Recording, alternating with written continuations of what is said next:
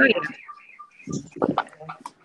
Rick, we zijn eigenlijk al meteen aan het opnemen. Maar dit uh, kunnen we er zo wel eventjes af, uh, afmonteren. Maar goed, ik uh, ben wel benieuwd naar. Ehm, je wil graag iets vertellen over de 450. Ja, we zijn ehm, eigenlijk. Oh, sorry. Nee, jij mag nu iets zeggen. Nou, we zijn eigenlijk, eh, eh, we zijn eigenlijk beland bij het 15 of het 16 jaar inmiddels van de, van de Forest 50.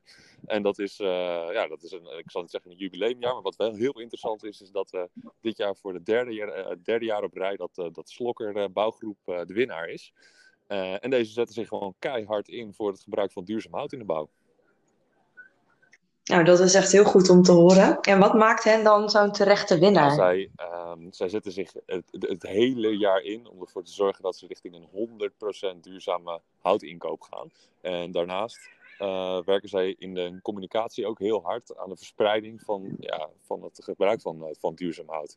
Dus zij zetten zich als, als, als leidinggevende bouwgroep eigenlijk in eh, richting al hun klanten en richting hun leveranciers.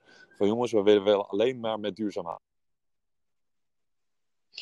En als zij al drie jaar op een uh, rij de winnaar zijn, hoe kunnen andere partijen hun dan nog verslaan? Nou, dat is, eh, dat, dat is elk jaar weer een uitdaging. En ik moet heel eerlijk zeggen dat, eh, dat dit jaar eh, hebben een aantal bouwgroepen zich echt heel hard ingezet om, om Slokker in te halen. En dat is maar net niet gelukt. Het, in, het, in het eindklassement scheelt het maar enkele punten. Maar ja, toch is Slokker weer de winnaar geworden. Oké, dus het is Zeker wel mogelijk. Ja,